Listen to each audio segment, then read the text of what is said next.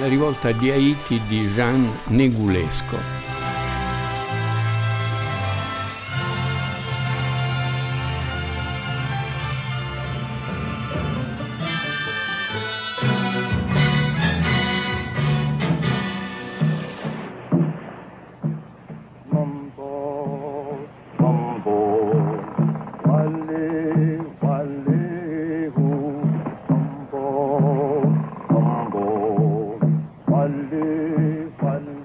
Il vostro foglio di sbarco per Cap François.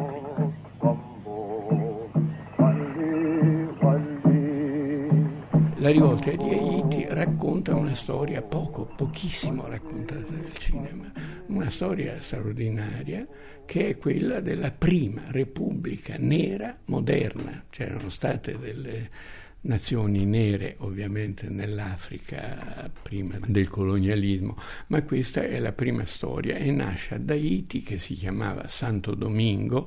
I rivoluzionari neri la chiamarono Haiti dal loro nome vero, perché Santo Domingo era una colonia spagnola, e loro si inventano una rivoluzione e si inventano una, una società nuova con delle regole, delle leggi, eccetera, intorno a un grande personaggio, Toussaint Louverture. Toussaint Louverture è un po' quello che è stato per il Messico Juarez, Benito Juarez, è quello che è stato per gli Stati Uniti Washington o Lincoln. A un certo punto del film si vede Toussaint Louverture che è un asceta, un nero magro e ascetico con l'aria già una specie di Gandhi, diciamo, un profeta, e, e, e un americano eh, lo paragona a Washington, dice lui è per il popolo eh, nero di Haiti quello che è stato per noi negli Stati Uniti George Washington per i bianchi, ecco. E, e questa storia è abbastanza melodrammatica. Un giovane americano arriva dagli Stati Uniti perché deve ritrovare una certa Lydia Bailey, figlia di un americano, eh, il quale ha lasciato tutti i suoi averi allo Stato. Lo Stato ne ha bisogno perché è uno Stato appena nato, è uno Stato povero, e, e lui deve far firmare a questa signora delle carte, controfirmare essendo l'erede di questo padre. Trova un nero uh, haitiano che lo aiuta, Redick si chiama nel film, interpretato da un attore di cui non ricordo il nome, credo un tal Marshall, che era un grande attore shakespeariano, uno che aveva fatto Macbeth a Broadway, uno, un attore importante. E eh, aiutato da questo raggiunge quella specie di castello dove Lydia Bailey vive con il suo promesso sposo, che è un francese piuttosto odioso, mm, piuttosto odioso, con una madre invece intelligente, con un bambino, perché è vedovo, con un bambino molto affezionato a Lydia Bailey, che è questa giovane americana interpretata da un'attrice insulsa. La cosa peggiore di questo film sono gli attori, i due protagonisti. Eh, Anne, Fran- Anne Francis valeva niente, e il protagonista Dal Robertson era un bamboccio da western che sostituì Tyrone Power, perché Tyrone Power voleva fare dei film drammatici dopo la guerra e non voleva fare più si film pseudo-avventurosi in costume da eroe, voleva l'eroe negativo, voleva qualcosa, qualcosa di diverso. Quindi questo è un limite grosso del film, due protagonisti senza charme e senza e senza neanche un forte, un forte talento. Vorrei avere metà dello charme di Beniamino. O forse la sua sottigliezza. E questo è mio figlio Paul. Sua madre morì quando nacque. Da allora Lydia si è occupata di lui. E ora, mia cara Lydia, il nostro ospite insiste per parlare con te in privato. Se volete andare nel mio studio. So già di cosa si tratta. Può parlarne anche qui. Miss Bailey, io... mister Remley, in due anni ho ricevuto innumerevoli lettere dell'avvocato di mio padre. Non ho mai risposto perché non voglio firmare niente. Disapprovavo mio padre da vivo e ora non ho cambiato idea. Un momento, Miss Bailey. Il mio interesse in questo non è soltanto legale. Io ero un rozzo bifolco yankee, piovuto a Baltimora, ero povero in canna. E vostro padre fu il primo ad aiutarmi. Mi mantenne per anni agli studi. Dopo essere riuscita ad addottorarmi in legge, fece di tutto per farmi lavorare coi suoi avvocati. Io lo rispettavo e lo amavo. Ed ora che è morto sono qui per far sì che le sue volontà siano rispettate. Certo avete più motivi di me per essergli grato. Qui non si tratta di voi o di me. Vostro padre lasciò i suoi beni al suo governo. Il nostro è un governo povero. Ha bisogno di quelle terre e di quelle ricchezze. Sapete che i nostri soldati non sono stati pagati da tre mesi? Che il presidente Jefferson... Non mi interessa di incrementare i fondi del vostro signor Jefferson e del suo governo. Il vostro governo. Non mio, mister Remley. Se non riconoscete la vostra patria, rinnegherete anche vostro padre? Mio padre era un bigotto, ma divorziò da mia madre e ci spedì in Francia quando io ero piccola. Sono stata educata là, la mia patria è qui.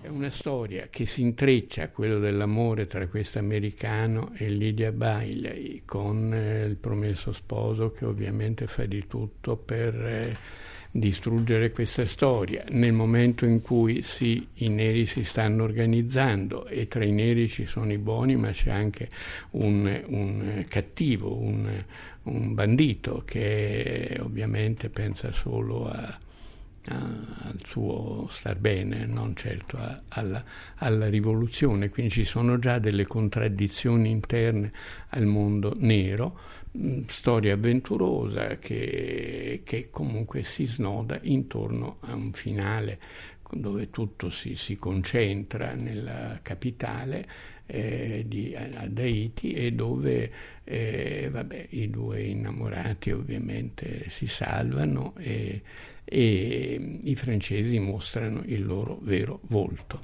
Il governatore mandato dalla Francia e, e Napoleone è contento che ci sia una rivolta nera nelle Antille che eh, lancia il grande messaggio libertà, uguaglianza, fraternità. Sono rivoluzionari, quindi inizialmente li protegge, poi però vuole le colonie, anche lui. Non è la rivoluzione francese, non è eh, Marat, Danton, Robespierre, è mh, Napoleone, è un nuovo imperialismo e ovviamente manda le truppe per distruggere questa repubblica. E lì ne vediamo le avvisaglie, perché il responsabile, l'emissario francese eh, arriva con la moglie, che è Paolina Bonaparte, una perfida, cattivissima colonialista dalla parte della Francia, che si inventò allora quelli che ipocritamente ha chiamato per secoli i territori d'oltremare, territori francesi d'oltremare. Erano colonie, erano modi di chiamare, di chiamare le colonie. Comunque questo film mediocre, mh, fatto bene perché ci sono tecnici eccetera, con due attori e una storia d'amore insulsa, e ha questo fondo che non è stato mai raccontato dal cinema, rarissimamente eh, in tempi più recenti da, da qualche regista delle pseudo avanguardie eccetera eccetera, ma che però è la storia della prima grande rivoluzione nera e del primo stato nero nel mondo. È il vostro spirito che pervade il paese e trascina il popolo. Senza di voi sarebbero deboli e divisi, e la causa sarebbe perduta. Mettiamo la proposta ai voti. Sì, sì. Perdonate, eh, perdonate. Non mi convinceranno le vostre grida, né i vostri voti. E se voi foste veramente un estraneo, io potrei credervi. Ma voi sapete, come me e tutti gli altri, che l'ideale della libertà non alberga in un solo uomo, ma nel popolo. Negulesco era um, rumeno che eh, vissuto in parte a Parigi, era, ha conosciuto Modigliani, insomma era un giovane pittore di un certo, di un certo talento. Finì in America e, e negli, a Hollywood e, e a Hollywood eh, si ingegnò a fare anche delle cose curiose, documentari d'arte, cose così, finché non lo scritturò la Warner Brothers e ne fece uno dei registi fondamentali della casa, insieme per l'appunto all'ungherese Michael Curtis e a tanti altri. Negulesco ha le origini della sua carriera dei film molto interessanti, dei gialli di tipo più che giallo spy stories d'ambiente internazionale. Ha diretto un bel film, La maschera di Dimitrios, tratto da un capolavoro del genere di Eric Ambler, e però ha anche diretto dopo la guerra un film che nessuno vede più e pochissimi hanno visto, che si chiamava Il perduto, che è la storia di un reduce da Auschwitz o da un lager ebreo l'orrere ebreo, che si ritrova con uno di quelli che erano stati i suoi aguzzini, i suoi torturatori.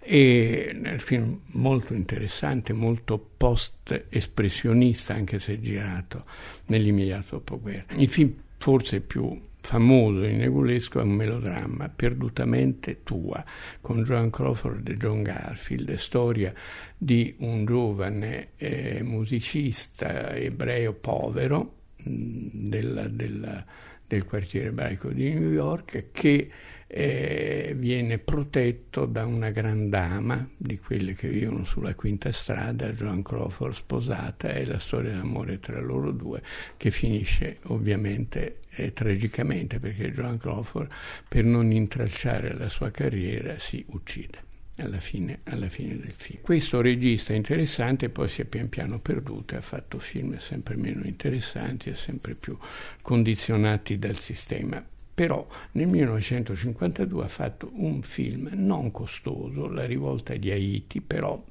con dei mezzi, per la twentieth century fox, che è tratto da un romanzo di Kenneth Roberts che si chiamava Lydia Bailey, dal nome della protagonista del romanzo. È un film interessante, un romanzo interessante. L'autore del romanzo, Kenneth Roberts, è famoso perché ha scritto dei cicli, come dire, un po' alla via col vento, di storia americana, un ciclo di romanzi sulla Florida o Florida, un, è un romanzo famosissimo, tradotto in Italia addirittura da Elio Vittorini, che è Passaggio a Nord Ovest, da cui King Vidor fece un film molto forte, molto violento e anche un po' crudele, e che racconta la storia della spedizione che alla fine del Settecento, primi dell'Ottocento, tenta di trovare il passaggio al nord-ovest, cioè il passaggio attraverso l'Artide canadese per arrivare sull'altro continente, no? Passare da, da, da, dall'America alla, alla vecchia Europa. La rivolta degli Iti, Lydia Bailey, pubblicata anche questo a Mondadori nel, nel, subito dopo che uscì in, in America. In America uscì nel, metti nel quarantadue, e in Italia fu tradotto nel quarantaquattro quarantacinque, insomma, molto tamburo battente, e con il titolo eh, che è poi quello del film, La rivolta di Haiti. Napoleone mi ha ordinato di operare la conquista di Haiti in tre tempi.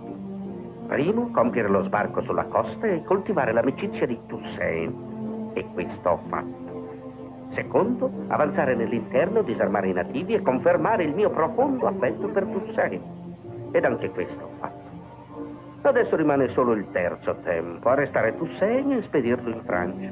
Sotto la bandiera della tregua, è giusto? No, le donne possono interessarsi di politica ma non capirla. Io sono affezionato a questo film anche non solo perché ho letto molti libri su Toussaint Louverture. Toussaint Louverture venne arrestato dai francesi, non osarono ammazzarlo e lo misero a morire, e lì è morto in, o in Normandia o in Bretagna, in una casa militare dove veniva sotto stretto controllo perché non poteva parlare con seguaci di nessun genere, e questo asceta morì lentamente nell'isolamento. Cioè, un eroe, un personaggio straordinario, una specie di Gandhi, ripeto, ante litteram, o di Washington o di Lincoln in qualche modo. Il torto dei neri era di aver creduto alle parole della rivoluzione francese fatta dai bianchi.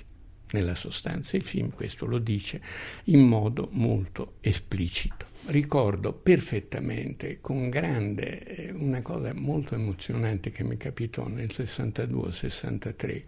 Io leggevo una rivista che si chiamava Jeune Afrique, e che era la rivista delle lotte di liberazione degli africani di allora. Eravamo nei primi anni sessanta. Nel sessantadue sessantatré lessi su questa rivista che Aimé Césaire, uno dei grandi poeti antillani, quelli della negritudine, i teorici della negritudine, aveva scritto un lavoro, un, un testo teatrale bellissimo che veniva rappresentato a Parigi per la prima volta da attori neri in un grande teatro. Ci andai, vidi la tragédie de, di Roi Christophe, che è una cosa molto shakespeariana su cosa è successo ad Haiti. Le guerre successive alla liberazione di Haiti e portano anche a, portano certo al primo stato eh, africano, al primo stato nero nel, nel mondo, però in questo stato si accendono delle lotte per il potere, eh, di cui una capeggiata da questo Roi Christophe, che era, come dire, anche lui partì bene e volse male. Questa tragedia, la tragedia di Roi Christophe, è molto bella, tradotta anche in italiano, ma oggi ovviamente nessuno l'ha rappresentata perché ci vorrebbero solo attori neri, e oggi si potrebbe, oggi si potrebbe, allora a suo tempo no. Questa tragedia di Roi Christophe racconta l'Haiti dopo Toussaint Louverture, quindi c'è un filone, e c'è un filone che riguarda la storia delle Antille, ma riguarda tutta la storia della liberazione del popolo nero nel mondo e in particolare nelle Americhe.